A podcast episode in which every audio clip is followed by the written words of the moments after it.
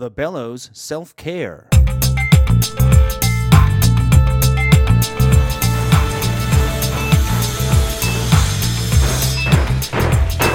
right, cut to edge of stage. Great. All right, color frost. Check. One, two, three. Check. Stand by, please. Heads to half, heads out, letting cues 1 through 10, down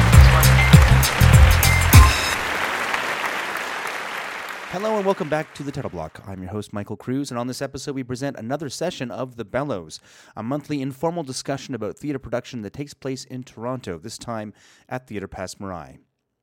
Are you sleeping enough? Do you know what enough is?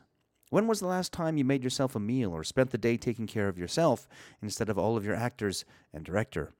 Have you had moments of panic for no reason or felt an un- unyielding force preventing you from leaving the house and going into rehearsal? Perhaps, like the rest of us, you've been focusing on the show too much and on yourself too little. Self care is important and vital to a long and fruitful career. The next hour and a half, we'll talk about self care. In this session of The Bellows, host and carpenter Kevin Hudson talks to a panel of self care experts about surviving, well, life in the theater. Recorded on February 20th, 2017, our panel was made up of David Whitley, advanced care paramedic and peer support worker in paramedic services, and Leah Erb from the Actors Fund of Canada. You can find some more complete bios online at thetitleblock.com, and of course, I encourage you to support the show through patreon.com, where you can help me cover more events like this and bring interesting local discussions to artists across Canada, as well as interviews with Canada's leading, leading designers about their history and their craft. And before we begin, remember the Actors Fund is not just for actors. If you go to uh, afchelps.ca, you can find the lifeline for the Canadian entertainment industry. If you're facing an insurmountable dental bill or that show closed early and the rent is due, or if you have to have emergency surgery and will be out of commission for the next month, turn to the AFC. They can help. And if you're in Toronto, you can check out the Al and Malka Green Artists Health Center, who can address injuries and illnesses specific to life as an artist. And now, here's the next session of The Bellows Self Care.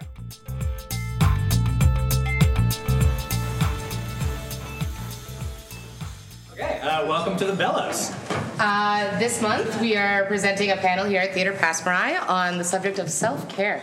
Very, Yeah. very important, very important topic. Uh, before we get too far into it, uh, we at the Bellows would like to acknowledge the traditional caretakers of this land, uh, the Haudenosaunee, the Huron-Wendat, uh, the Métis, and the Anishinaabe peoples. Uh, to all the peoples of Turtle Island, Chi-miigwech. Uh, and that's that. Hi, my name is Pip, My name is Christopher. and this is Kevin. Kevin. And we are the Bellows. We are the- And we actually have two new core members.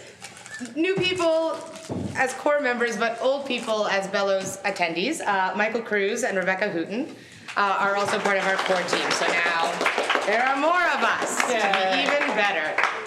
Uh, so, how many of you is this your first time at the Bellows? We got a bunch of people. That's, Yeah, man. That's awesome. Yeah, man. Uh, it's really great. Uh, so, for those of you who don't know uh, how the Bellows works, uh, we're going to talk uh, for about an hour ish uh, on a topic. Uh, we got two amazing panelists who uh, Kevin will introduce. Uh, we invite you at any time. We're going to have a microphone. You can ask questions if you have them. Uh, so, please just like put up your hand or flag one of us down and we'll give you the mic. Um, and yeah, we'll talk for about an hour. Uh, Kevin will give them some, some topics to talk about. And then afterwards, we'll all just hang out and uh, chat. Yeah, Have a beer. just have some hangouts. Uh, we do have more panels upcoming. Uh, of course, we do this monthly. Uh, our next panel is on March 20th, and uh, I have titled it "Unlike Death, Taxes Happens More Than Once." Yeah, the return of our awesome taxes panel. One of the most useful things we've ever done. Uh, it's coming back. Ian, the accountant, is coming back. He was great. We're very excited so to see good. him again. Uh, and we'll have other yeah, panelists as well. And then in April, Yeah. I don't remember what I did. We have a panel as well. We have a panel. In April, there's festivals. definitely a It's panel. festivals. Yeah. Yes. I'm almost certain it's I'm festivals. 99% positive. Uh, yeah, and it'll be in April on the third Monday of the month. As Actually, it will panels be on the second or fourth Monday because the third Monday is Easter. Easter, Oh, yeah. right. you did that. Yes, Easter is very important. Yeah. So I think it'll be on the fourth Monday. Anyway, And it's on a topic.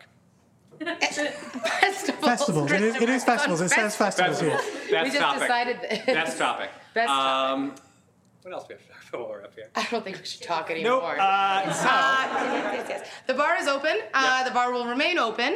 Um, it is four dollars steam whistles. Four dollars steam, $4 whistles, steam whistles. which is awesome. Uh, we'd like to thank Theatre Passe Muraille for uh, giving us the space, and we'd like to thank Julian, our bartender. Tip Please him. Tip him well. Um, without further, Further ado, ado, to the panel. Thank, thanks very much, everybody. Uh, thank you all for coming to the Bellows. Thanks to all the people who are here for the first time. It's super exciting. Um, Self care at the end of winter is particularly timely, I think. Um, my birthday is in February. And uh, after sort of Christmas, which I don't care for, and then a long, cold January, which is always miserable, uh, the last thing I want to do in February is get older. Um, so I don't know if, if any of you feel the same way about winter, but this is this is not good for for me. Um, Self care is super super relevant to the industry that we're in as well. Um, a lot of people seem to have a lot of pride about the lack of sleep that they get. Um, you know, I know I was there once, um, and uh, it it it's better if you sleep. So this is just us. It's, sleep sleep is good for you. This is just us um, talking about things that we do, strategies, resources that are available to help you guys help yourselves. Um, because it's really easy to not eat or sleep and go to that second call of the day, um, but it doesn't help you. It doesn't look good on you.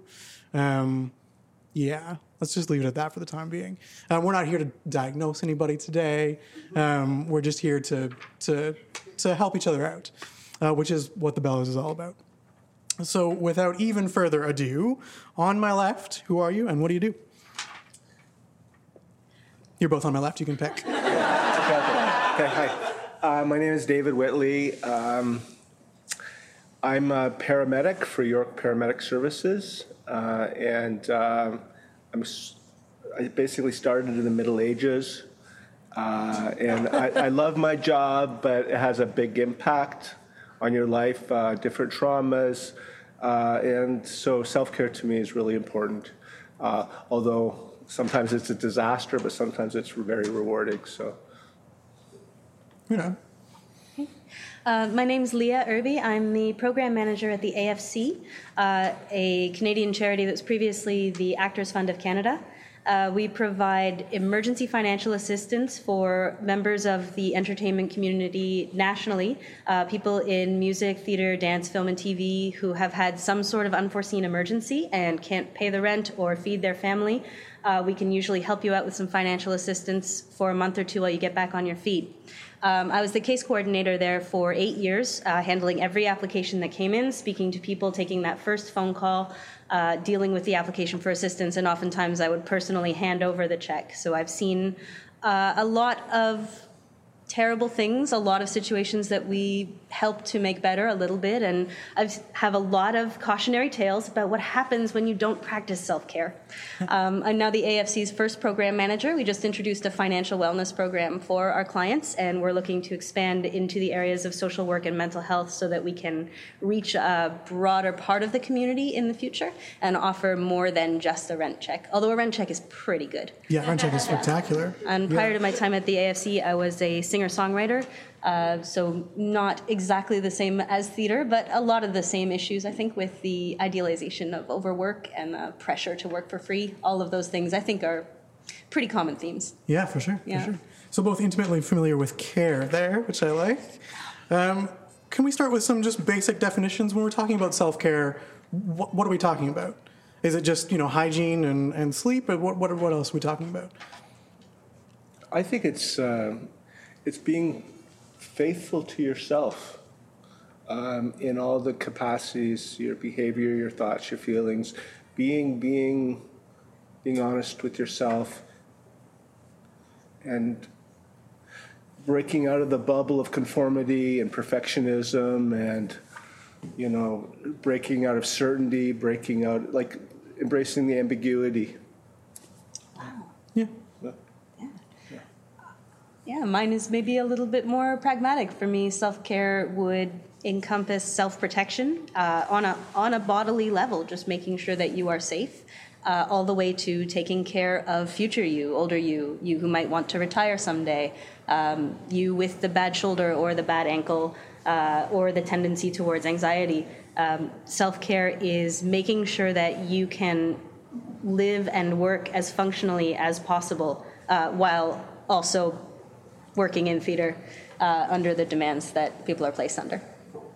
Yeah, um, so I just started at Production Canada, and we've sort of started instituting a policy that if you've worked the night previous, we're not interested in hiring you, which is a thing we literally had to do because that happens. Yeah. Um, other than just sort of call times, do we are we familiar with any particular barriers to, to self care?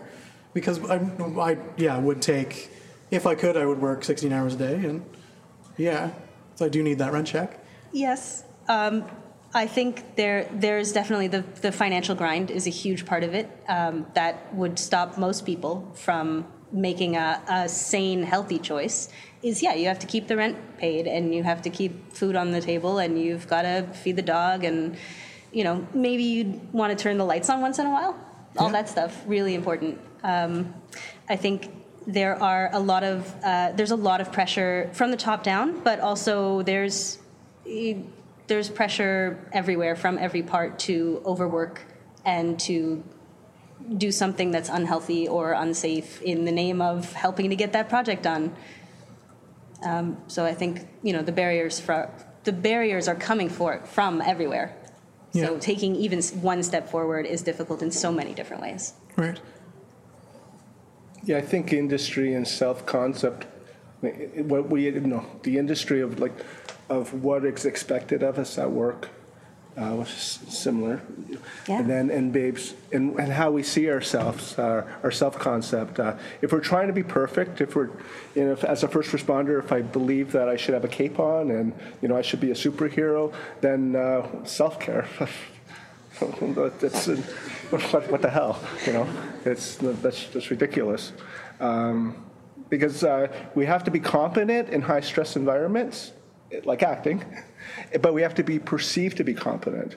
So uh, we, we, we sort of we, we paint ourselves in a corner by, by who we try to be we're, we're not, when we're not ourselves. So I think always coming back to ourselves when, when we get anxious and when we, when we are um, throwing, when everything, when things go wrong and we fail and we fall and, and you know, you, you, and it's a disaster, right? It's, these are all adaptive symptoms.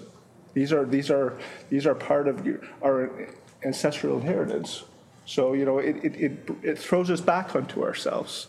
Failure is essential, so uh, embrace it. Embrace the ambiguity, you know. So take risks. Yeah, I like the superhero image because you never see, you know, Batman eating in a movie. Yeah. That just never happens, right? Or Superman doesn't go through the drive-through to get a burger. Yeah. That just doesn't seem to, yeah. you know. But presumably, these are things that those people need to do in order to function at a level.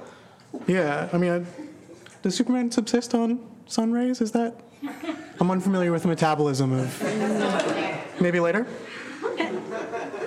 right. Uh, so, for, in terms of uh, sort of a singer-songwriter, so that means you're sort of self-employed largely. would, would it? You have your own schedule. Well, I did. Yes. Yeah. Yeah. I'm I'm full time uh, in the office now, so that was uh, yeah part of self care for me was realizing that it was going to be much healthier for me to obviously the. Um, the monumental step of removing yourself from full time work in the industry that you, I think, belong in forever, whether you're working in it or not, is a major life choice. Um, Right. But I've done it in the best possible way. I'm still helping other artists every day.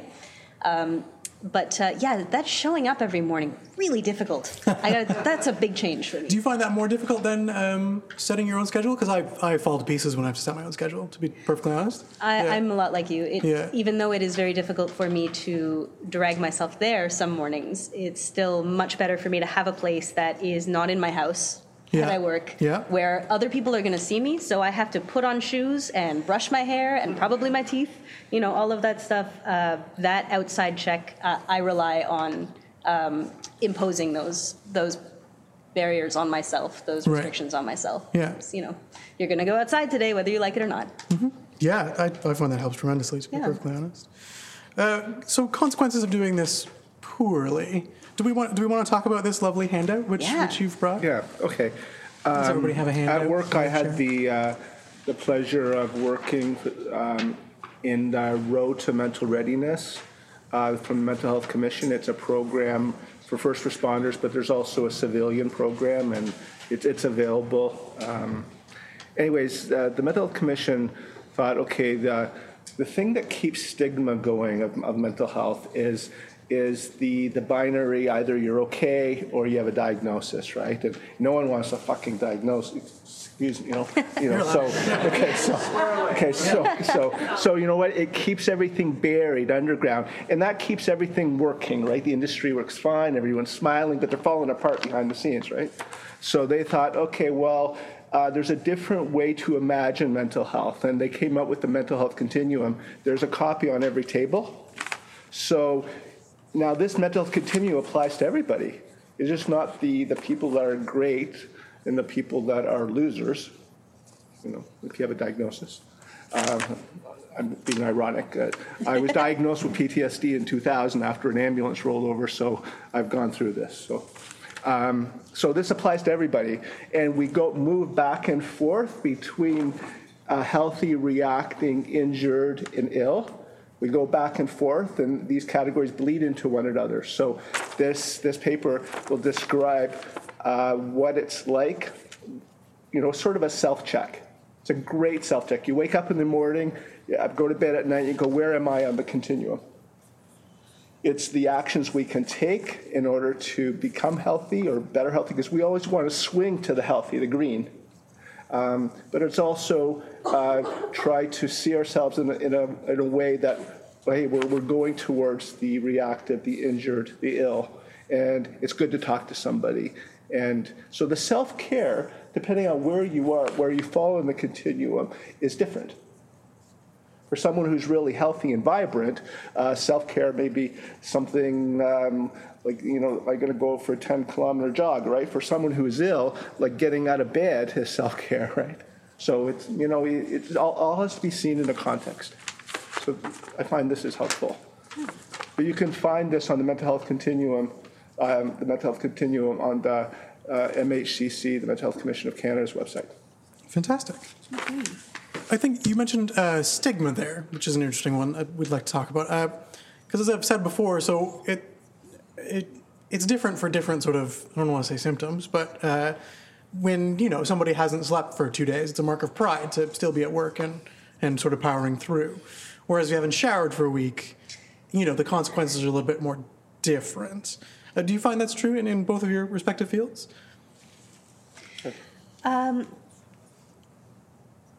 That's a really good question. I I find that there's still um, there is still that mark of pride about not getting adequate sleep. Um, and I, I find that just if you're working in entertainment in general, uh, hygiene comes before sleep almost everywhere. So that you know, that for us, it's it's very important to have that approachable, not so smelly dynamic that you can you know meet an employer and work face to face with someone. Um, I do think that the the lack of sleep, uh, something that I have seen more than I wish in my time at the AFC, is uh, especially if you are driving home after a gig, it is so dangerous. Please don't. um, the lack of sleep can really it it leads to accidents in the workplace, and that is definitely part of what I wanted to talk about in terms of self care. Is just not hurting yourself actively or allowing yourself to be hurt. Um, so I think, yeah, there are some things that we let pile up um, that, you know, we always push healthy eating or that longer jog farther down the road because maybe I'll have time to do it next week. Um, but to be aware of, if, of especially sleep, those consequences can become immediate. Um, so anything that we can do to try to remove that that prize that we put on on people's self-sacrifice. You know, it's okay to idealize devotion and to idealize somebody's strong artistic sense or vision or um, you know commitment to the project, but it, it's not okay to keep idealizing and idolizing these people who are really hurting themselves and possibly hurting other people. So, I might Fair. have might have gone on a bit of a tear there. I No, it's strongly great. about sleep. We encourage it. We encourage this. Yeah. Um, can I do a little experiment? So, how many people, by show of hands, got more than seven hours sleep last night? That's pretty good. It's pretty good. Yeah. You know, that's surprising. Actually, I'm proud proud of half of you. Yeah. So, I mean, this because then I'm looking at. It is. It is a long weekend. How many, yeah, how many people have Yeah. gotten seven hours over the last five days? Like consistently seven hours the last five days? Yeah. That one person. Yeah, three people. Yeah. And look at how we all look down on you. We're all like, eh. it's terrible. I'm proud of you. Very proud of you. Yeah, totally. Yeah. Um, and then there's, yeah, go ahead. Well, um, I guess my question would be like, what's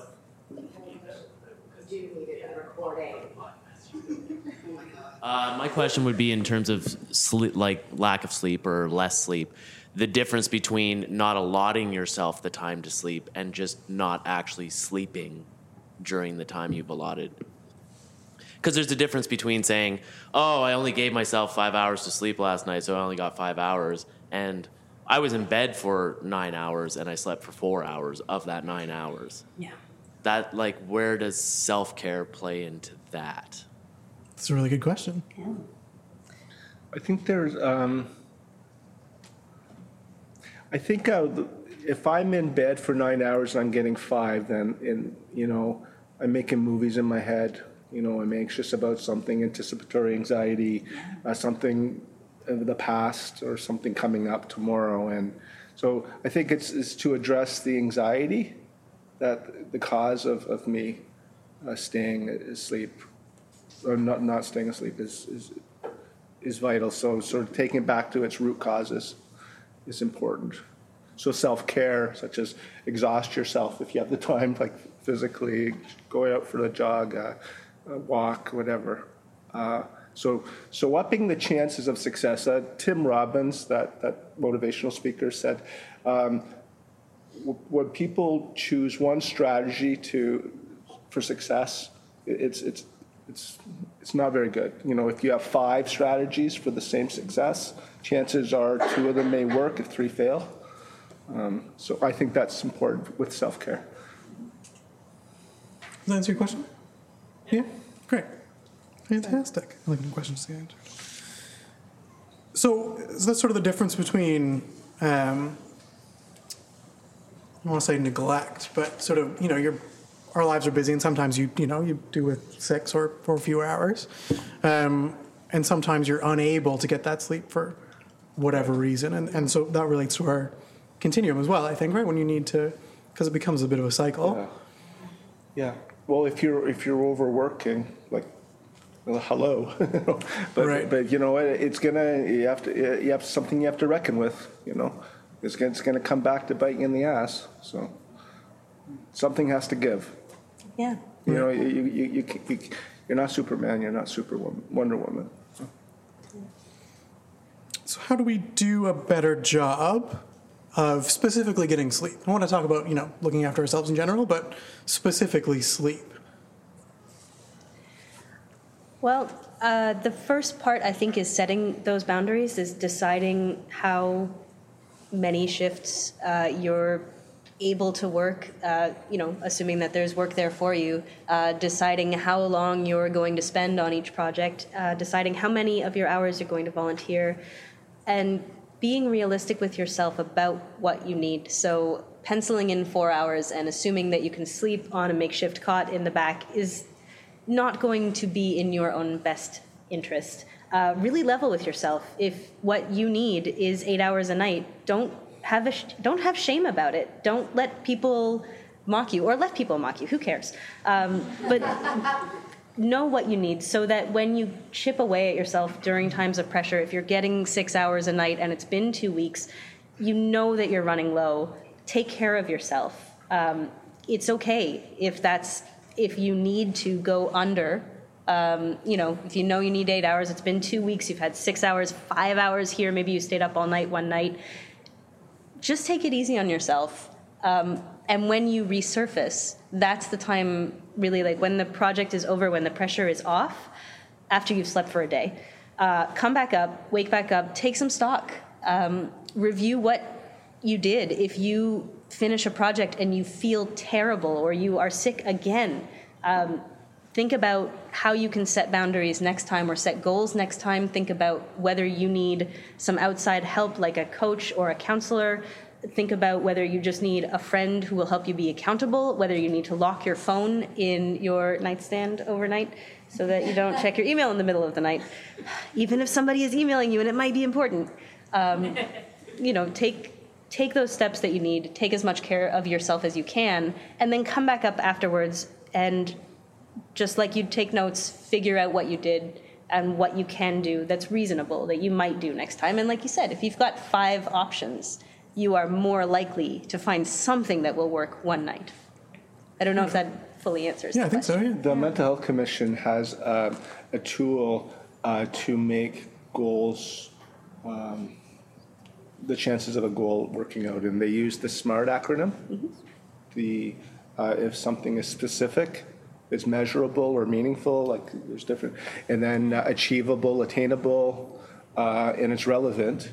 Uh, and it's timely. If, if we make goals very, very, very small, so if I'm going to renovate the house, that's probably 100 goals, Yeah. you know, um, towards sleep, you know. So um, does someone want to try the SMART acronym on, on a sleep strategy? A specific, measurable, attainable, relevant, and timely. Sir? Does someone want to give it a, give it a try? Sure. I mean, what, what are we looking for? I give it a shot. What are we looking for? Okay, no, like, make a, make a, make a goal out for yourself Yeah. around sleep. Follow through with this goal? Yeah. No pressure. No pressure. Hypothetically, I could purchase a clock radio, so instead of keeping my phone at my bedside table and Yeah. using it as an alarm clock, and then every time it beeps, I jerk upright, um, I could perhaps use a clock that is just a clock, and then put my phone in another room. Yeah. Yeah. I'm Yeah. not making a promise. Okay. Uh, time sensitive. When are you going to do it?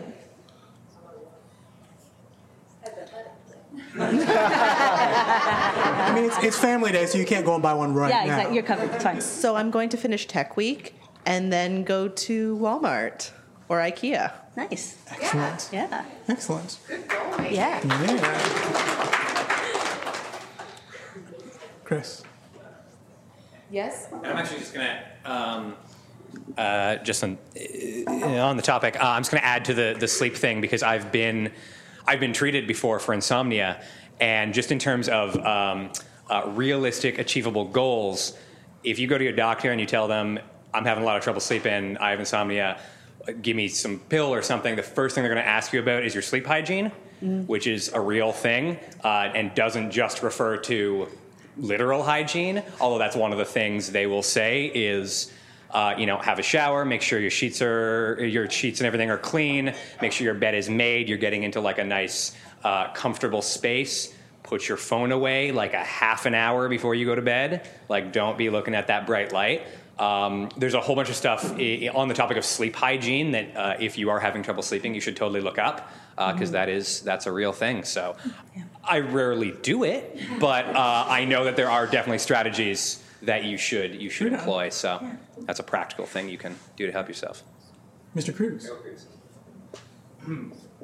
As I listen and hold the mic at the same time. Uh, one of the things I find important as well is that I try to anticipate when I know I'm going to be in some, I'm going to have the anxiety.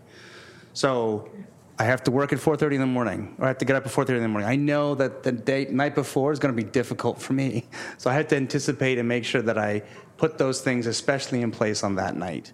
Or I've got a giant project due on Friday. I know that Thursday and Friday are going to be terrible, so I better plan ahead to know when I'm going to be anxious and it's going to get in, in the way of my sleep. And sometimes, I mean, it's easy to say, well, I didn't expect, like, I was going to go to bed tonight and it was going to be fine.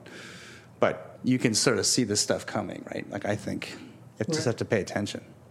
So you find yourself making a sort of time budget of of your to get sleep in? Uh, no, it's not about time. Well, we all have goals. whether I meet them or not. No, I, I was going to say that it's uh, it's about the most like the one thing I've learned. Like I can't go out Friday nights. I just can't. If I'm working on the weekend, I used to be able to like go out until 6 a.m. and then show up to work at 8 a.m. as an electrician, and it was great. Not a you know a stage electrician. Come on. Uh, but that's what you do, right? Climbing ladders, like pushing stuff around. Like it's dangerous to do that. But we used to do it. I used to do it all the time when I was 20.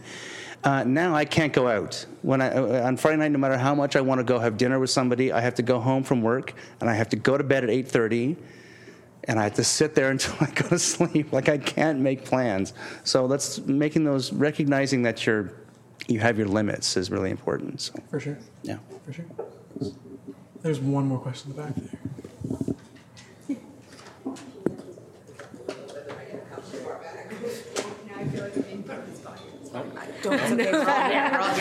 Um, I just wanted to quickly ask, how do you prioritize sleep? So, like, if you have to say eight hours, right? That's eight hours out of a 24-hour day, plus the two hours to eat, which is 10. You have 12 hours left. You have eight hours of work, which gives you what? I think six, if my math is correct. Four. Oops. As you can tell, I don't do math for a living. Um, so with those four hours, like you're supposed to be able to get your social time in, your me time in, your everything you need. But how do you prioritize that in just a daily basis to get all of that done in 24 hours? You just can't. I don't know. Any suggestions? I think nobody's nobody's getting it done all the time. That's that's like way out of the realm. Getting eight hours a night is would be so nice, um, but I think part of it is yeah, be realistic with your goals, right? Um, if you know you if you know you need eight hours and you're totally grouchy and you're barely functional, then yeah, you have to let some of the social engagements go. I was saying just before we started that I, I've made a commitment recently because I found myself getting really worn down to just try to get seven hours and put that seven hours aside for myself. I can sleep or not sleep; it doesn't matter, but they're mine. Uh, and it's a huge sacrifice. I'm turning, and I'm not a like super busy person generally. Like I'm not a huge social butterfly, but just you know, I can't go see that movie before the Oscars, and I can't go see that play I wanted to see, and I can't go out for dinner because I'm going out the next day. That it's a huge, huge sacrifice. So I think be realistic, um, be kind to yourself, understand that we're all going to screw it up, um, and just make that commitment sort of in the service of future you. Uh, that you under, if you understand its importance, I find it becomes easier to budget as much as you can, uh, and then don't beat yourself up when you stay out till three in the morning. It happens. if I can add to that, uh, I think something that we're talking about a lot of like you have to allocate this time for sleep. You have to make sure that you eat every day. Like these are also things that are fun and good. Like being in bed sometimes is the best thing in the world. Eating a delicious meal is amazing. So maybe there's also the the idea that like oh i have to sleep for seven hours tonight otherwise i'm going to be like feeling terrible tomorrow. If we reframe that for ourselves as i get to sleep for eight hours tonight and it's okay that i'm not hanging out with somebody else because I get to like I'm gonna feel amazing tomorrow or you know I'm gonna go out for dinner tonight and that's and that's gonna be my really good thing is the meal is gonna be awesome. So like reframing it as a as a positive addition to our to our days like my dad once asked me what my hobby was and at the time I was in theater school I was like dad my hobby is sleep I'm like I love naps they're the best thing that's ever happened to me if I have three hours that's what I'm doing. He was like, okay. For the record, I think the after breakfast nap Oh, is the sweetest of all. So good. It is just the best. So good. Oh yeah. So yeah, just just choosing choosing to do things that are self care as, as as a choice, as something that's good for us and that we enjoy. Can I just jump onto that again? Um, what? How do you reframe or thoughts on parts of self care that you know you need but you don't like, or that you when self care becomes one more thing that you're not doing well? When you're not doing things well and you need laundry, but there's no gratifying, happy bliss bubble bath way to just stay up late and do your damn laundry. Can I jump on this really quick? So um, I hate shaving with a passion. I hate it. Um, but I also hate having a beard. So I'm in a ridiculous sort of paradigm here. Kind of, but um, so I decided to become a even worse douchebag and buy like a fancy razor, and like learn to use it and try and make it fun. That was my sort of conceit this last month of like trying to. You can probably see the razor burn in the lights as well, um, but like yeah, that was one of my strategies. Maybe you have more educated opinions. I,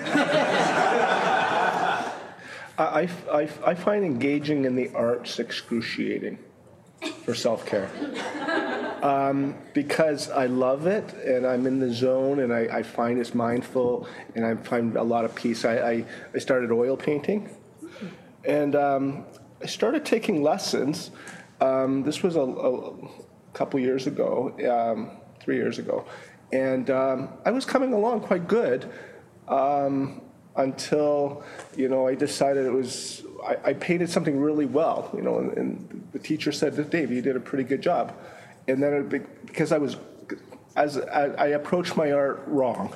I'm grandiose. I'm narcissistic. I, I want to be the best. Like if I if I can't do a Monet, I, I don't want to start.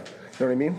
So so, so then it's like I, I when, when I tried to do something and it worked out and I got affirmation for it, well, then that was like, oh, what's going to happen next time, right? If it doesn't meet that.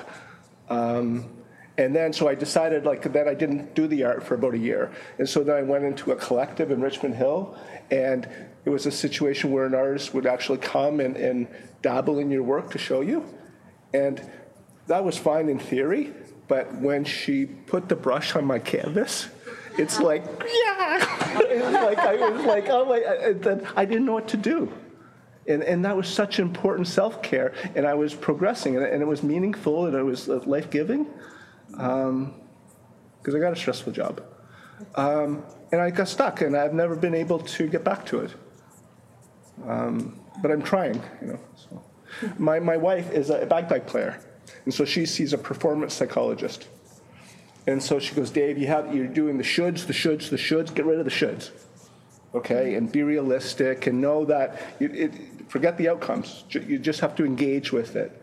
You know, lean into because we're addicted to certainty. We're addicted to certainty and security. So lean into the ambiguity, lean into the contradictions, uh, and, and lean into what you love to do, and you're robbing yourself if you don't do it. Yeah. So like, I have to take her advice. So it's good advice. yeah, it's good advice. Yeah. Um, I, I wanted to, to go to the laundry point specifically because that's such a tough thing for me as well because I just don't find I don't find the joy in it that other people do and so I don't I put it off like crazy and then it's a big task and I don't want to stay up late and do my laundry. I want to stay up late and do other stuff instead of getting proper sleep. Um, but uh, what has really helped me is thinking about it uh, as just taking care of this weird squishy bag of meat that we're in charge of. Um, if you don't do your laundry, first of all, make it easy on yourself. Get as much Febreze as you can. Have it handy. If you can afford dry cleaning, if you can afford to pay somebody to do stuff for you, pay somebody to do stuff for you. If you if your mom is looking like she might be feeling generous, just give her the bag of laundry. Um, so make it as easy as you can. You know, take all your favorite stuff with you to the laundromat and set up and just like take make a little tiki bar at the laundromat, have a margarita, kick your feet back, wear a you know put a little paper umbrella in your drink, do whatever. But also know that if you don't do your laundry, you will still wake up tomorrow attached to the same weird squishy meat bag, but there won't be any clean clothes. And you will have to go out into the world and meet people in clothes that you know aren't clean. They might not know because see previous reef Febreze. But but you're doing what you can. When I say take care of yourself, that's part of it. You've got to shepherd yourself through life. Allow allow yourself to be kind to tomorrow's you. Um, by you know, if you were visiting a friend who was terribly depressed and couldn't do their laundry, or like the time when my friend had a baby and I just showed up, did all his laundry, and left, and he cried in gratitude, uh, allow yourself to take care of yourself the way that you would take care of somebody else who's in that need and hurting. Here's a question. Oh, what's over the question as opposed to a statement? Um, So I, I'm, I'm going to tell a very brief story. Um, I, I was doing a play a couple of years ago, and um, I just want to stress how this is a dark tale. and it's to stress that self care is really, really important. Now, what happened to me was sort of unavoidable in the sense that I didn't know that I had this condition, uh, undiagnosed condition, but I was a week out from putting the show up that I was not only um, not only producing, but that I had written and was performing in, because I like to take it easy on myself. Um, anyway, a week before, and I, I don't say this publicly, but I, because I think it's important to be open and honest about this stuff. Um, I had uh, I had a stroke a week before my show went up, and um, it was actually a brain hemorrhage at the top of my brain stem, and that's not what I'm really here to talk about. But um, I was stressed out of my frickin' mind, and I was not taking care of myself, which generally I'm pretty good at, but it was a constant go go go go thing going into the last week of rehearsals, and um, yeah, that's not to say if you that's not to say if you don't get eight hours of sleep a night, you're going to have a stroke. That's not to say that, but it can build up to that, or if not, um, something life threatening like that, you may have a nervous breakdown, which can be in the long run life thre- in the long run life threatening. Um, and it's going to affect not just your your career; it's going to affect the wellness and well being of your life and everyone around you. And um, yeah, so it, it is this. I think uh, symposium on self care is really terribly important, and uh, I could go on ad nauseum about you know mental health issues and how you need to take care of yourself to avoid to help avoid getting into those things. Because some of us of course just live with mental illness. Um, and i'm babbling and i will now shut up.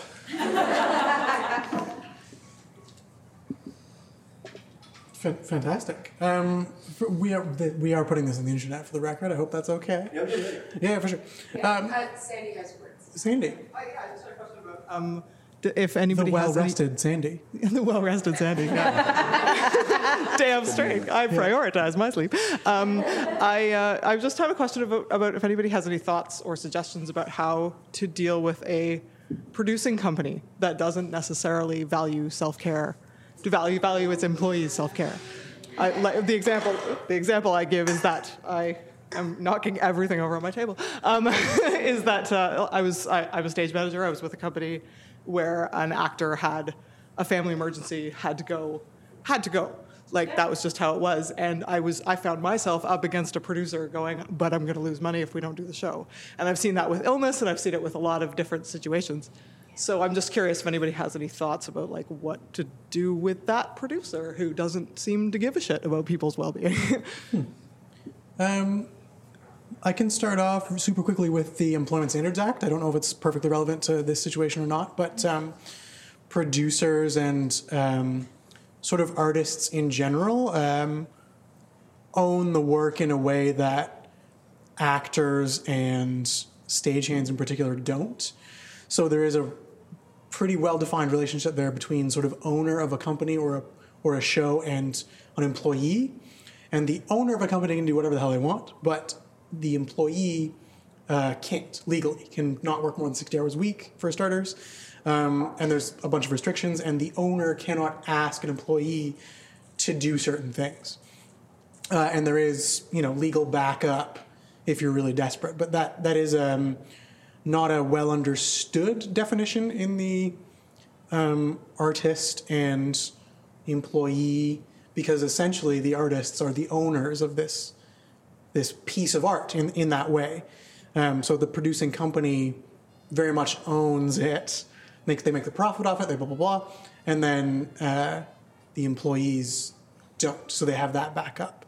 Um, that's a sort of basic starter, I guess. Yeah. I mean, aside from I calling somebody a monster, I don't really know what's. yeah. I think that's well. I wouldn't encourage maybe name calling, but I I think that um, it's important to be the person who stands up, and it's really hard Uh, find out if there are sympathetic voices who work at the same company or in the same production. If there's anybody around you who is willing to take that stand, do your research, know your know your legal rights. Um, if you are protected, or if any of the people who are affected are protected by a union, call your union, find out what the deal is. Um, and generally, no, I think a very very difficult thing obviously in this industry is is turning down work and knowing when to walk away and we can't always do that uh, but if if you can if you can afford to which i want to talk about in terms of savings that's also part of self-care uh, but if you can afford to and if it is past the line of what you can accept even if it's being done to another person um, don't you don't have to be shy about why you walked away from something or why you don't ha- why you don't want to work with someone you should be civil um, because we all want the phone to ring again. But you don't have to be shy about it. You can stand up for it, and it's okay to know what your rights are, uh, what common practice is, and stand up for that where you can. People don't, and people get hurt, and it's heartbreaking. Um, and to see a production company not stepping up is yeah, it's really, really terrible. And I wish I could tell you that it was super uncommon. Um, but I see stories like that all the time uh, at the AFC where people's employers don't do what they should. Uh, and people have to get legal backup, or often, like I said, if they're lucky enough to have a union that can get involved, sometimes the community has to step up and take care of that person uh, where the employer doesn't and really should. Um, that's a you know, an ongoing fight in the industry is making sure that people are safe and people are respected. So it's a it's a daily grassroots level fight as well as a big big much bigger than this conversation about employee safety. Uh, but it is a, a it's like speaking up for anything else you don't find acceptable is hey don't call my friend that name. Hey don't do that thing to my friend. It's not cool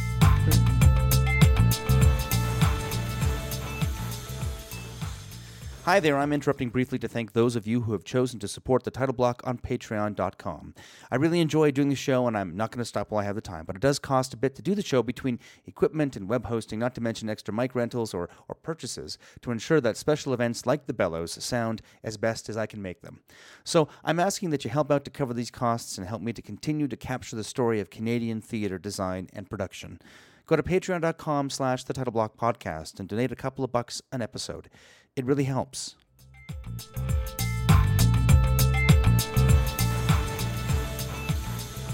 Yeah, um, we, we have a, this industry is you know the show must go on. That is a saying we have, but that's actually a saying from an era of understudies, right? That's where that that's where that comes from. And so if the producing company is serious about never missing a show, they have to take responsibility for that in a particular way. Um, they have to cover themselves in that way. It's not up to the employee to, you know, push themselves beyond what is healthy or reasonable. I think um, one of the things you can also do is make the producer do their own dirty work, right? Rather than having you solve their problem or uh, make that uh, worker work in uh, an unsafe or inhumane circumstance. Um, very often, I have found that if you refuse to do that work for them, they're not willing to do it either. Yeah, that's fair. My God. Thank you so much. Yet again, uh, one of the things, because I was uh, I was I worked full time in the industry and then I left and went to a, what seems like a completely different industry. It gives me a bit of a unique perspective, but I also uh, one of the things we always used to say. Especially when you're in, doing summer theater and you know there's your, there's there's six of you and you're doing twelve people's work, uh, and you come out at the end of the week and you say, well, yeah, at least no one died, right? We're not, we're not no small children were harmed in the production, right? But it's a, it's a, a, kind of attitude, right, where we kind of go, uh, uh, well, you know, the, the stakes aren't very high. And I think the irony of that statement is that in the arts, the stakes are always extremely high. And I felt more stress working in theater than I, than I have most days working in EMS which is ridiculous. yes. First of all, but in EMS, even especially now, we have so much more support than a self employed artist does. I get sick days, for God's sake. I get a bunch of sick days. So if I want to take care of myself, I call in sick. And as an artist, you can't.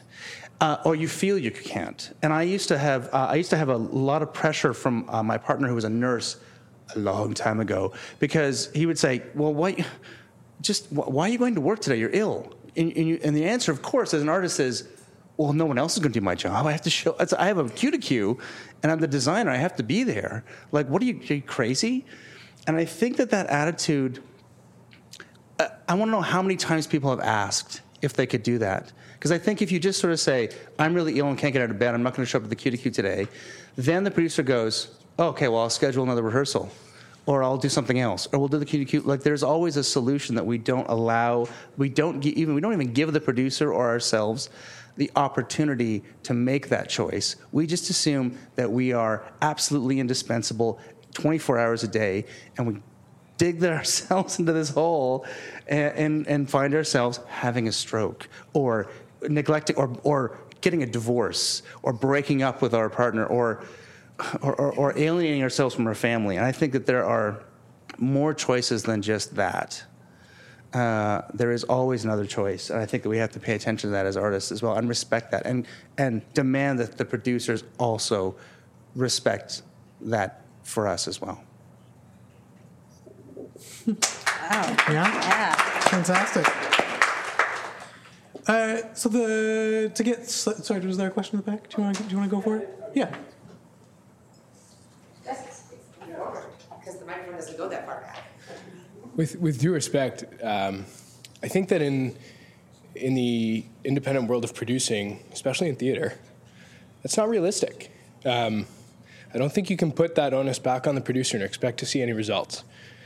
I think in, in the days where we have like three and five day tech weeks, and you know that's just what the money is. There's not enough resources to imagine rescheduling a thing like a lighting focus. So, although I appreciate the sentiment of the comment, and I think that that's absolutely where we should be aiming, and in lots of industries that are protected by unions, that's maybe a little bit more realistic. But I don't find that in my world, I could imagine implementing that. Yeah, I understand. Uh, yeah, I mean, the brief pushback against that is that if we can't afford to do what we do humanely, then, you know, let's just let that hang. Yeah, totally. I'll just let that hang. Um, to get a little bit lighter, uh, so we talked about budgeting uh, very briefly, and, and I know you want to talk about budgeting. I always Uh, want to talk about budgeting. I love talking about budgeting. so, uh, just quick plug: our next panel is on our taxes reprise. And if you haven't listened to the podcast of last March's taxes panel, it was a, it was bonkers. It was really good, but it was bonkers. Um, we did not necessarily touch on budgeting. We touched mostly on just taxes. Uh, budgeting is a big part of that, and um, if we can start very briefly, because we touched on this as well, with time management. So the ESA says we can't work more than 60 hours in a week if we're an employee, um, which is a nice sort of barrier uh, to keep yourself to. Um, you know, 40 hours a week is sort of, uh, you know, the it's it, quote unquote standard work week.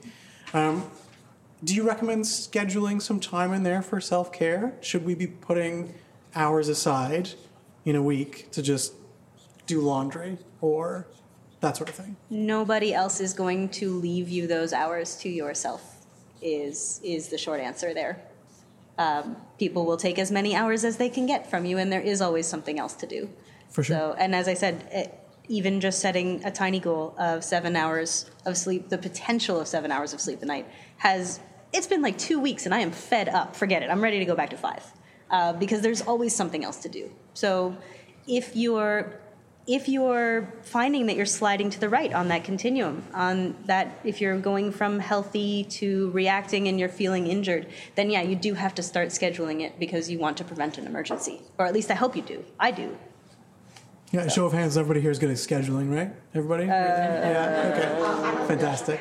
Yeah. Which means you're the best at scheduling. Yeah. And you never miss. Yeah. Yeah. yeah for sure. Um, so when this topic was announced at the Bellows, and um, being a resident old fart, I did my first professional theater job, I think, in August of 1983. So I'm pretty tired. um,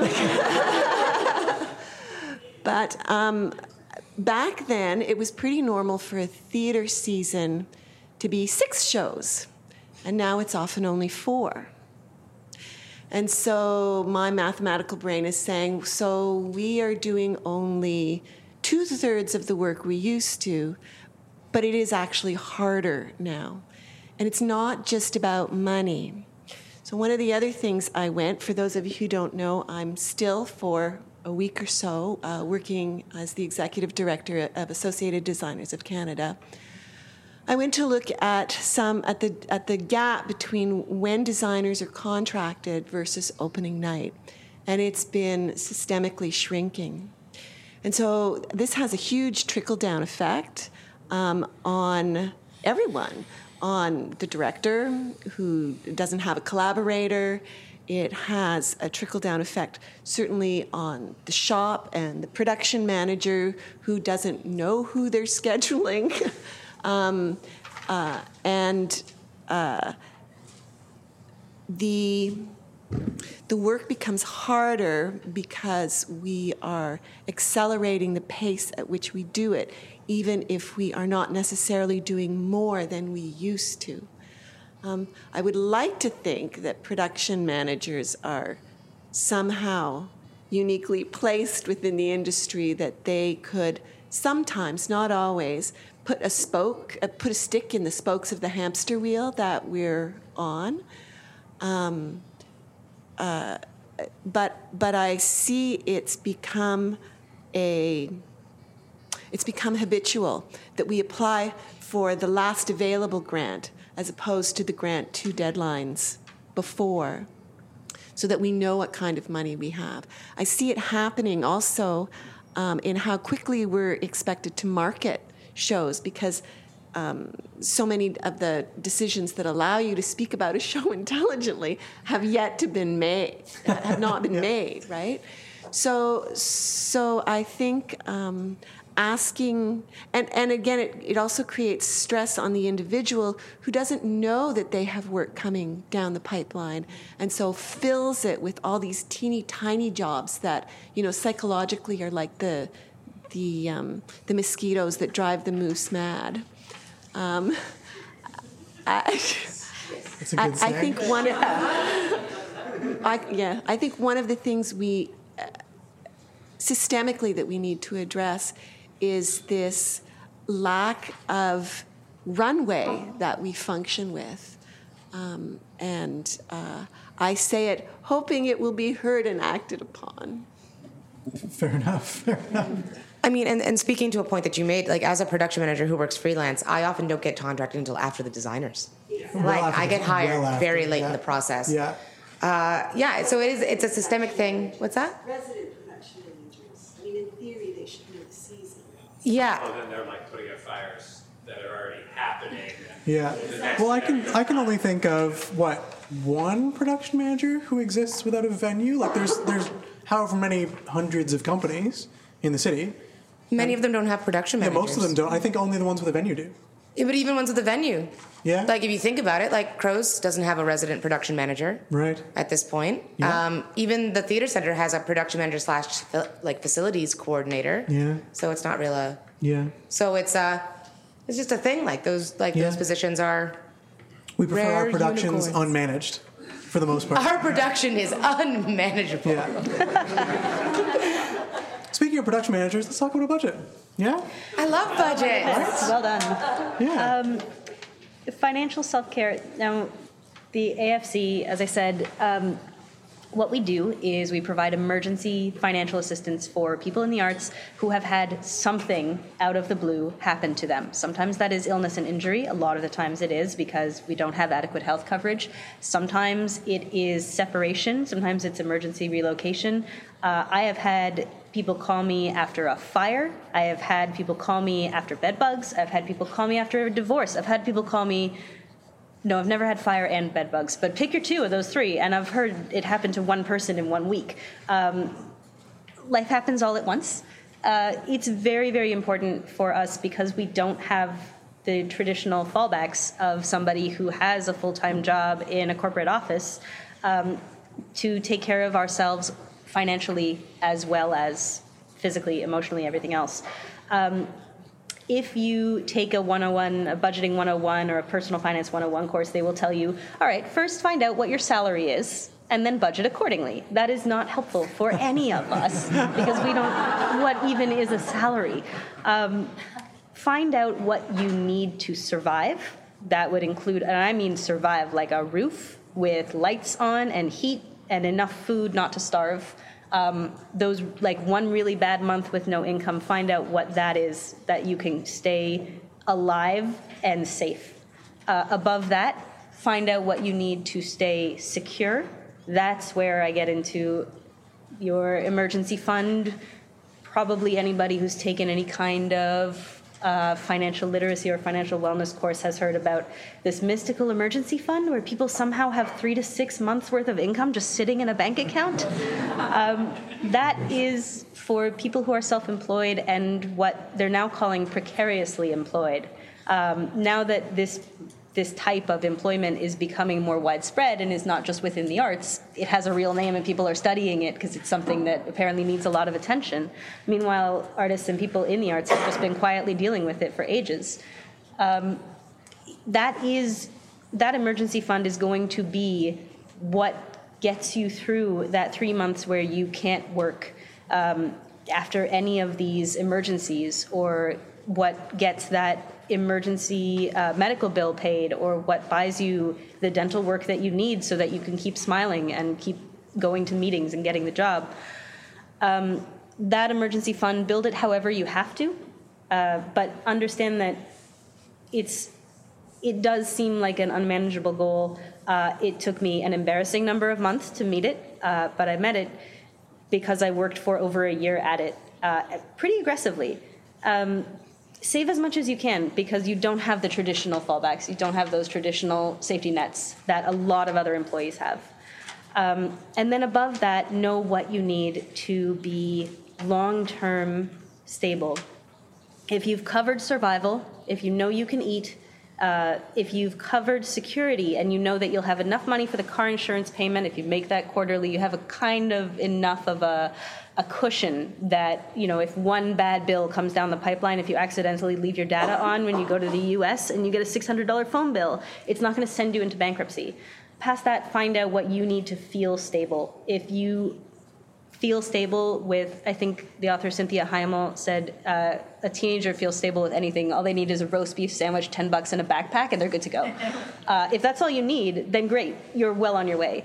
Uh, if you feel like you might want to think about how you're going to retire, when you're going to retire, managing not being able to work full time, finding a side gig. That's that's the final tier. Once you've covered keeping yourself alive, and then you've covered keeping yourself able to respond to day-to-day emergencies, uh, then yeah, there's some soul searching that needs to be done, in, and which is not usually what you hear about budgeting, but it really is so personal. It's what you need. It's whether you have a family uh, to provide for or a cat uh, who might need to go to the vet. Um, making sure that you feel comfortable with what you have on hand. Um, also, please go to the dentist. Please, I can't tell you. I'm just gonna. I'm gonna take one minute here. I can't tell you how many people don't go to the dentist of course, I know why. Everybody knows why. It's, you know, first of all, they're a dentist, and second of all, there's fear. But go to the dentist, find out what is going wrong before it goes all the way wrong, and you are in your mid 50s and you need $30,000 worth of dental work. Because that happens, lo- I'll just say a lot, a lot more than I thought it would. So I would say floss, but we're talking about realistic goals. So floss if you can. Go. go to the U of T dental school. If the wait is too long, go to the George Brown Dental School and they will get you, it takes forever. Put your name on the list. It's called the Wave Clinic. They will get you an exam. It's 20 bucks. Just go, go every year if you can manage, go every two years if you can't. Um, in the same vein, find a family doctor. You can sign up online with uh, Health Connect, I think is the name of the service. Healthcare. Healthcare Connect, thank you. Um, perfect, yeah even if you don't love your family doctor, the first first goal is to get one, and then you can figure out how to find one that you love. Fantastic. Well, it's the whole ounce of prevention philosophy, right? Like if you if you put in the twenty dollars a year to get whatever, then yeah, Yeah. yeah, it avoids thirty thousand dollars later. Yeah. That's that's the idea, and it's coming up with that twenty bucks and the time to go there that is the hard part. But Yeah. even if they tell you, you know, this tooth looks bad, you're going to need it taken out, and you consciously choose not to do that, which plenty of us do, and is totally fine. It's knowing again when you start looking at what do I need to be stable down the road. Yeah. Hey, that's the fourth tooth that he said was bad. This is going to be a big deal at some point. hmm Yeah, and speaking of just twenty bucks, if you put away twenty bucks a week, it's thousand dollars a year. So twenty bucks a week is not insignificant. It's difficult sometimes. Like I had to quit smoking to do it, but Well um, yeah, twenty bucks a week is actually a big deal if you look at it over a couple couple of years. Absolutely. Yeah. Yeah. Yes. Actually, a point to both those things. Uh, uh, in terms of the dentist, even though I hate the dentist and I'm terrible going to the dentist, uh, I recently learned that dental health actually has a huge effect on like all of your health, especially your heart health. So you don't want to be 50 and have never been to the dentist because you know that's really bad. So go to the dentist, even though it's scary and hard.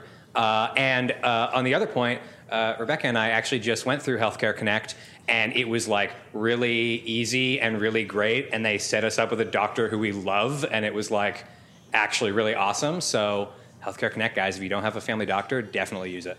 Sweet. Love it. Never heard of such a thing. There you go. They call you up with a doctor. What? No way. It's amazing. Yeah. So, uh, a little bit uncomfortably, um, if you uh, have a friend who you think might not be taking care of themselves um, brilliantly well, is there a gentle way to broach the topic of self care that will be constructive and not loud? Um, well, you know what? Yes and no. Um, I think if you sort of encourage them with your own story and how how it's important for you and some of your successes and failures that you don't set yourself up like as you're preaching to them. You know they, they there's some affiliation you know you could draw an alliance with them. Um, but be really direct. Uh, because they're not going to like to hear it but a year down the road they're going to say well you know what? Everyone was bullshitting me but that person was honest with me Fair. so you know try try a gentle but but firm and honest way Yeah. and be with them regardless if they're successful or not I hear that. Yeah. Yeah. So honesty is the best policy. Just good. yeah. It's it's very difficult to uh, to let go when we feel that somebody that we love needs that help. But I think that it, no, you can't force someone to come to that realization. Um, it's very very difficult to get somebody out ahead of their own problems. Um, so I, I think it's impossible I, yeah, I suspected as much. Start by bringing food. You show up with food. Yeah. I brought lasagna. Are you doing okay? Always good. Yeah. yeah you know what that's fantastic yes Yeah. yeah Sweet. Um, so we talked about uh, budgeting briefly. Um, can we talk about some other resources that might be available to people who are feeling the heat, as it were, or the cold in the wintertime? Mhm. Um, so we talked about um, our m- mental health chart here. What was the name of the institution? Um, the Mental Health Commission of Canada um, was the one that drew the, the top portion of this chart. Then REAP, uh, the region of York, um, Morneau Chap- Shepell did the, the bottom two columns. Um, so, you know, um, there's, I don't know, I don't know if you guys have EAP. No. No, what's the AP? No. Employee assistance program. Oh yeah, well, we Yeah, wouldn't. many corporations, well, yeah. Right, Yeah. we wouldn't. We wouldn't. Yeah, we wouldn't. uh, well, we talked about the AFC, so that's um, sort of emergency care.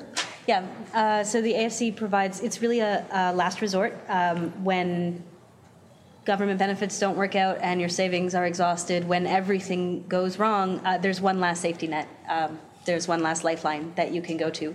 Um, and we encourage anybody who thinks that they can't pay the rent should give us a call. We are welcoming people. Uh, uh, we will always, it'll often be me. It will sometimes be our case coordinator, Shandell. Uh, it's me and Shandell. That's it. Uh, we'll take your call.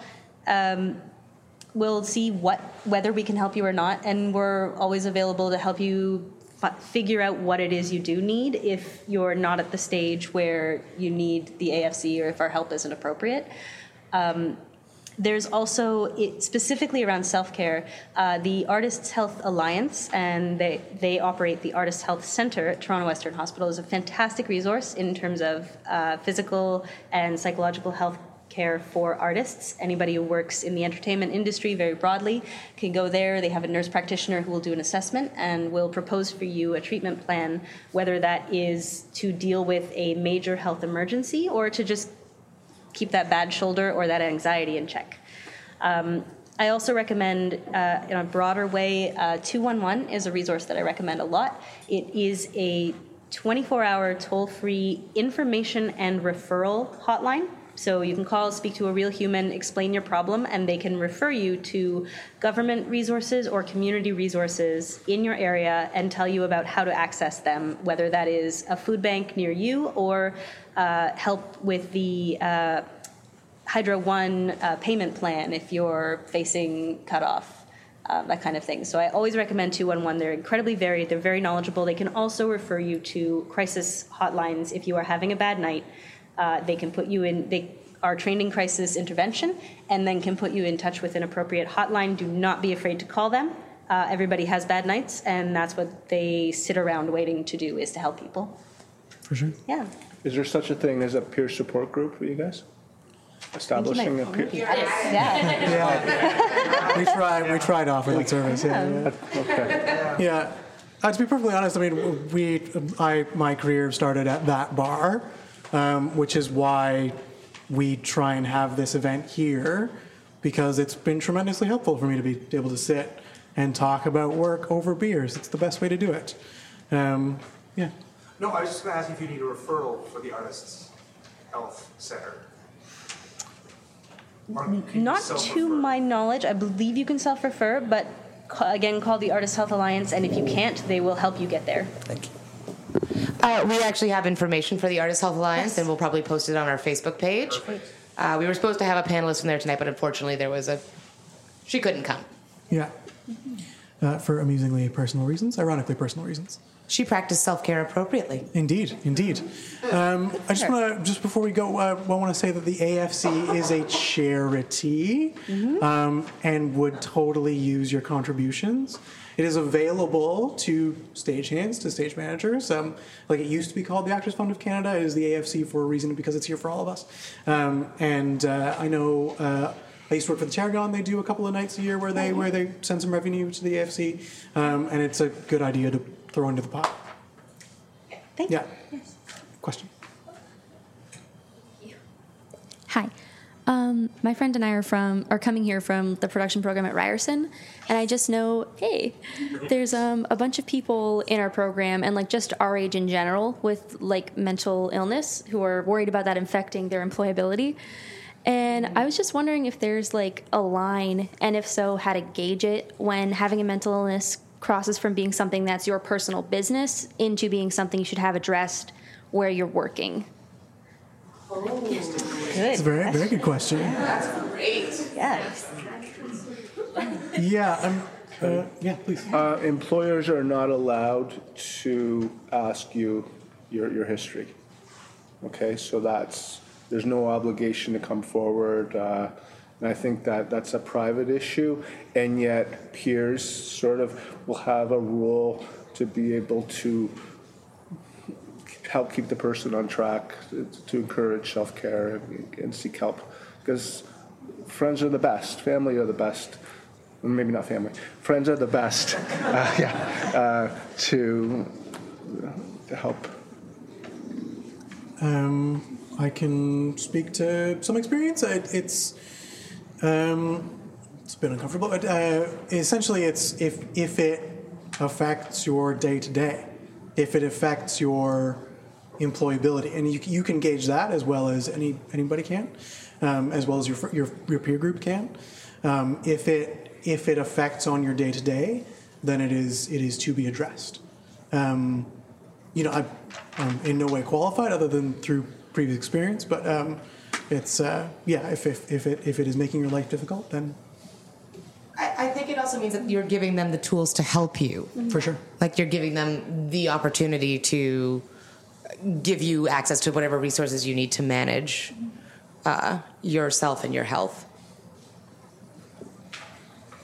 Could I uh, say, go, go ahead. I was just going to say to add to that because I, I no, I lost it as soon as I started talking. oh yeah, yeah. Um, there, it's it, going off of what Michael was saying earlier, um, which of course it's not always uh, possible to to ask for help and have people freely offer help, as we all know, just even in you know our lives anyway. But in terms of work, uh, if you if you feel comfortable enough to talk about your own mental health, um, I think you'll be surprised, especially in the arts, how many p- other people are also dealing with the same issues, and um, who are highly employ- employable, and you know many of whom are in this room and who have full time jobs. You know, so that there's it, it's not something that needs to be. Uh, needs to be a problem going in because you can you you know you can talk about it and this is this is a very welcoming community because so many people deal with these things You will likely not be the first person.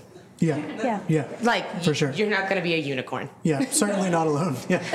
so I would say, just if you're coming into the industry, uh, unless it's going to affect your ability to actually do the job and do it safely, uh, there is no need to talk about it before you get the job, unless you are concerned. Uh, That's if the employer thinks that you can do the job, that's their job to assess you.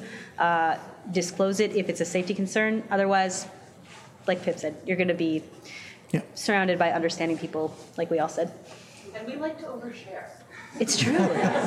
Yeah. Um, I'm in wardrobe, and by the time I've sewn with someone for like three days, a week, we know our birth control, we know our relationships.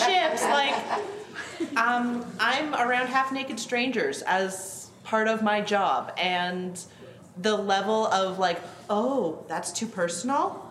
It's it's a pretty high bar to hit. You have to work for that. Yeah, for sure. Excellent. That that feels perfectly beautiful and complete to me. Is there anything else? Yes. It's okay, I'll just talk about it. Uh, do you find that certain It's recorded. It's recorded. I'm sorry. Uh, do you find that certain parts of this industry, like uh, producers and stage managers, are I guess sorry, I hope I don't offend or anything like that. Um, do you find that they're like, whereas wardrobe might be more understanding and like uh, the lighting technician might be more understanding, whereas a stage manager or producer would be a little bit hardcore in the sense? Like do you find that they might not take it as easy as somebody who is more loosey goosey I guess? And again I'm sorry I, I, I don't think that's a I don't think that's a job title thing. I think that's a personality thing. So like I because I I've dealt with a lot of mental health issues and I have never in 16 years working in this industry disclosed to somebody and had them not be wonderful and understanding. It's not happened once. So that's, and so I feel like across the board, pretty people are pretty cool. You might find you know a 65 year old dude who doesn't get it, who's like no no no whatever. But like it's not going to be it's. It, but it, for the most part, everybody is so warm and open because we achieve a level of intimacy on day one that people working in an office never do. So, yeah. So what's interesting about that is that I actually work in an office. I'm a nine to fiver. Um, so I'm a production coordinator for a live events company. So I do. So I'm not Fantastic. like in the weeds with you guys, but I, I understand it a little bit. So I'm sorry. Uh, but just with that, because like I'm the youngest at my company, always will be probably for the next ten years. So just for me personally, it's one of those like. If I disclose, is it okay to disclose, or is there any penalties if I don't disclose that and something happens? in the sense of let's say uh, i know there's a couple people at work who might have anxiety or depression, and that it sometimes gets inflamed during certain times or on site or something like that. And it can cause problems on site, right? Like that's a huge thing when we work with billion dollar companies. And so, in that, if you don't disclose it and something does happen, can anything happen to you as an employee? Uh, no, I don't. I don't think so. No. No. No. no, there's nothing. No. Okay, cool. and, and, and yeah, there there is there good is question. no sort of legal requirement for anybody to disclose, as far as I understand. No. No. No. No. Oh, sorry. Thank you. I'm, uh, well, just one last thing, I, uh, just on, on this issue. The um, one of the things that we've gone through in EMS in the past five years is a normalization of discussing these kind of issues, and so we can now have.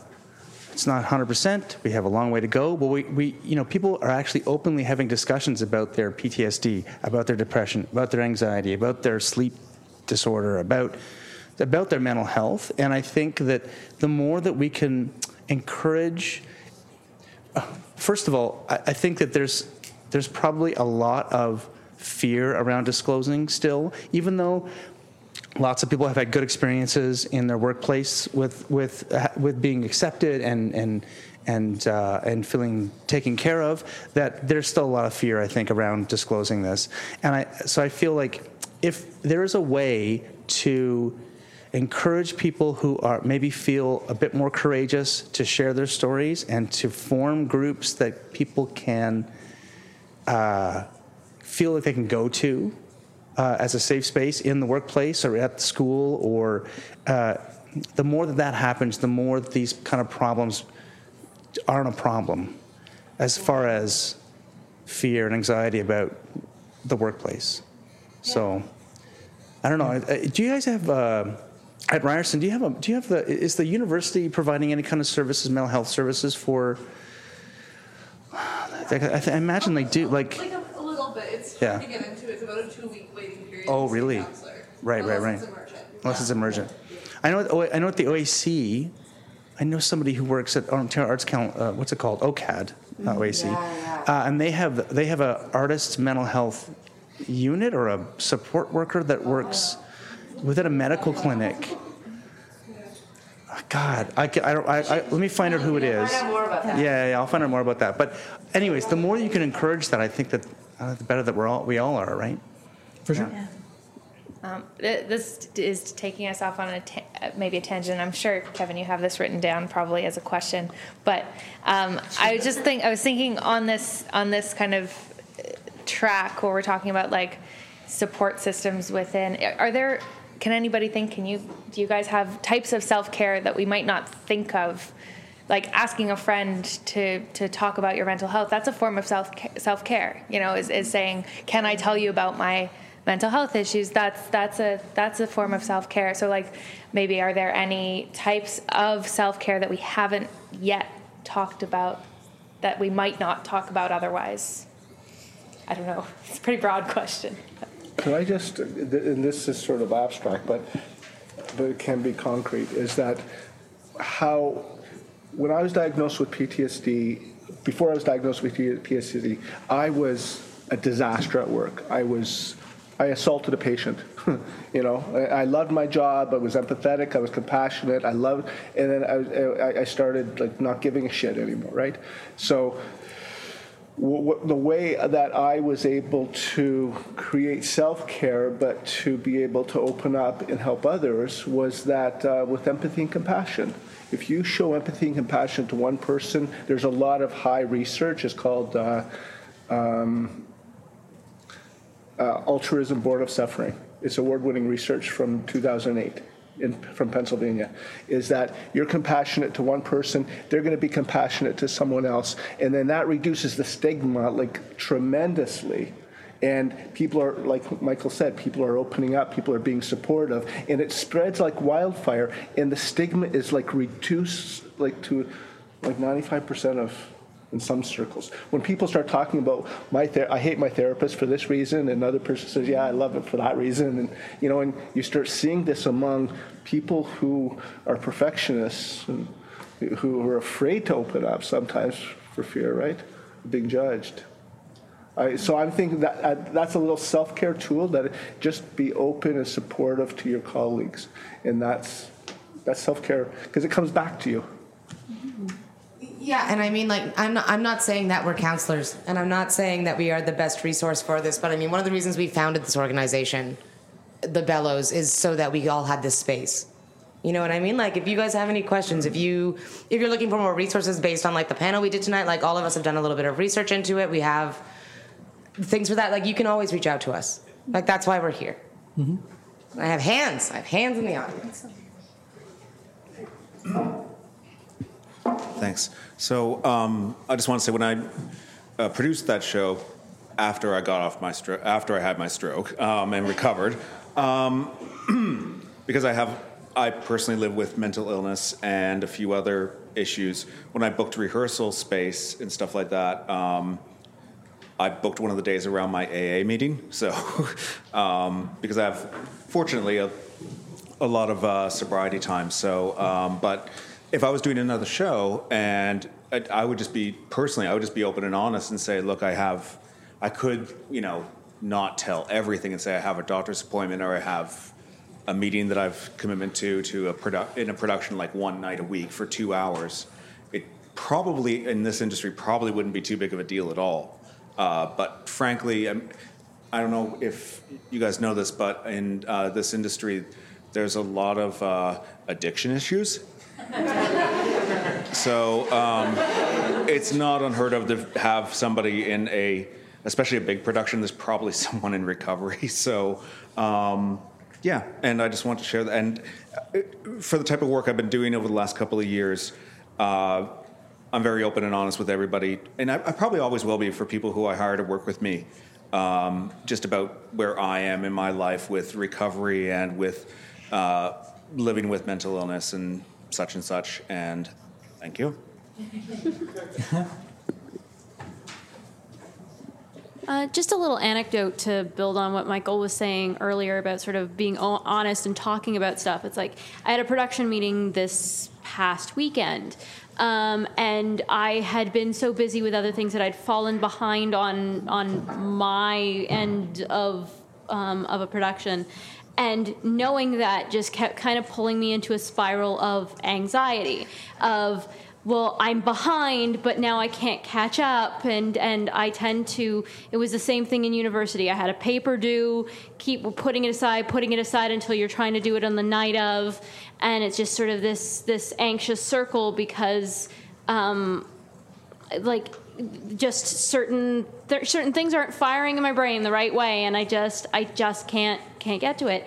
And knowing that i was behind and that i hadn't done something um, and then knowing I had to walk into a meeting and sort of feeling like I had to explain myself was giving me even more anxiety and I'm coming up with like okay well what do I say? How do I how do I bring this up so that it doesn't see, like that I'm not the worst person and everybody hates me because I haven't done this one uh, I haven't done this stuff? And then kind of sitting there and, and kind of realizing you know I'm just gonna go in and be like I'm really sorry. I fell behind and it made me anxious and I just could not get past that. And I walked into the meeting and I sort of thanked them for for their patience with me and sort of just gave that one or two sentences and immediately got back oh i know what you mean i know exactly i know how you're uh, i know who like immediately it kind of these people i hadn't worked in close quarters with yet and so immediately we we've had now this this understanding of I've had the same problem.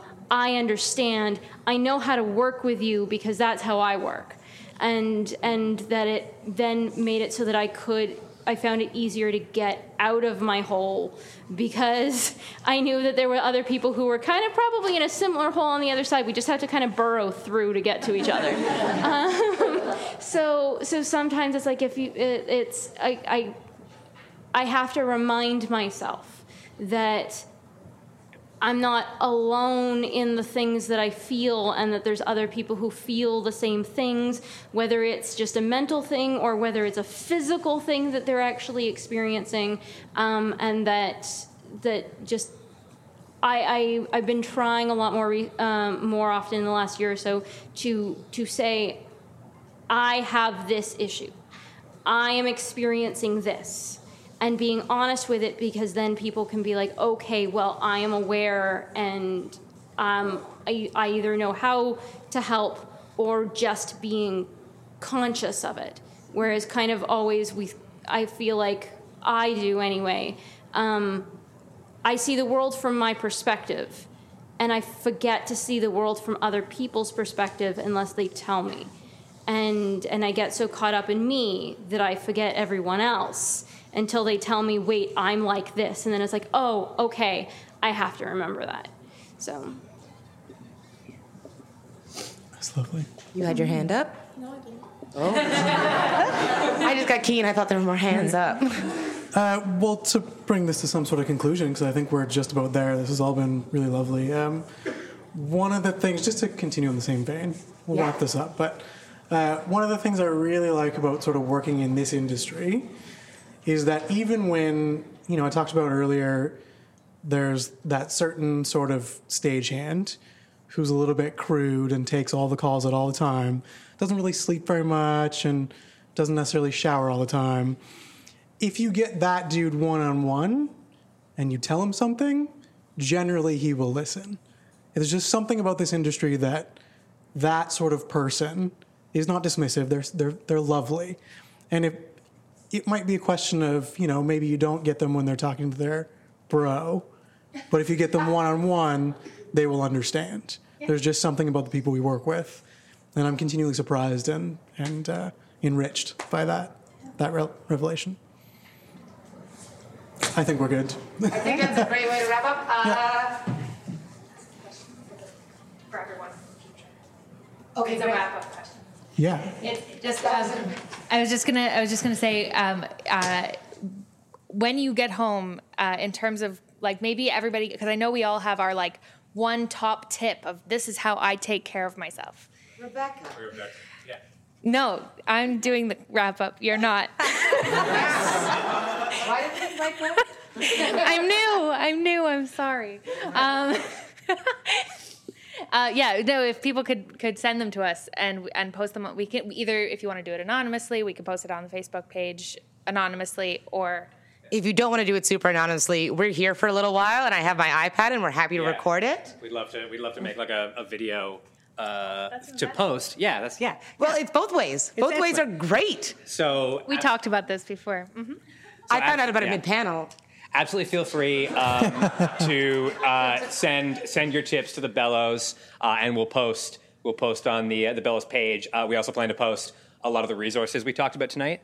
Um, so we'll post all that on the Bellows. Uh, I had but- never heard about 211. Yeah, that's That was I knew Yeah, it's two on one, huge. but two on one. Yeah, that's, that's awesome. awesome. Um, also, for all of you here, uh, if you'd like to come up afterwards and maybe be a part of a little uh, a little short video, uh, we'd love to include some of these really amazing tips from you guys uh, on the Bellows Facebook page. So come on up and chat with us afterwards. Yeah. Uh, thank you all again so much for coming. Uh, it's super great to have so many people here. Uh, and we're really excited about all the discussions and the conversations we had tonight. And we hope to see you again uh, come March to talk more about taxes. Yeah, amazing. So thanks a lot. Hang out, and we'll see you. Out. And thank you to our panelists. Just thank you so much. That was amazing.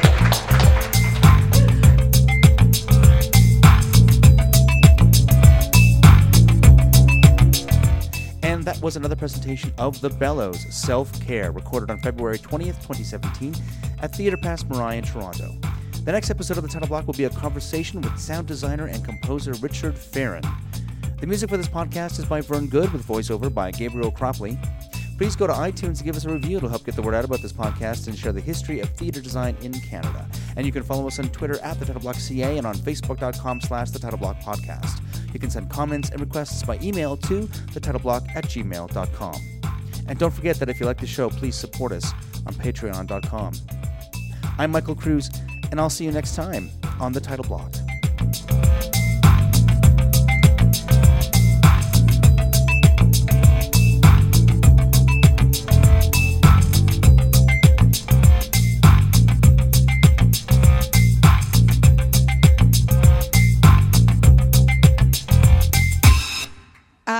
Go. drink. Tip your bartender.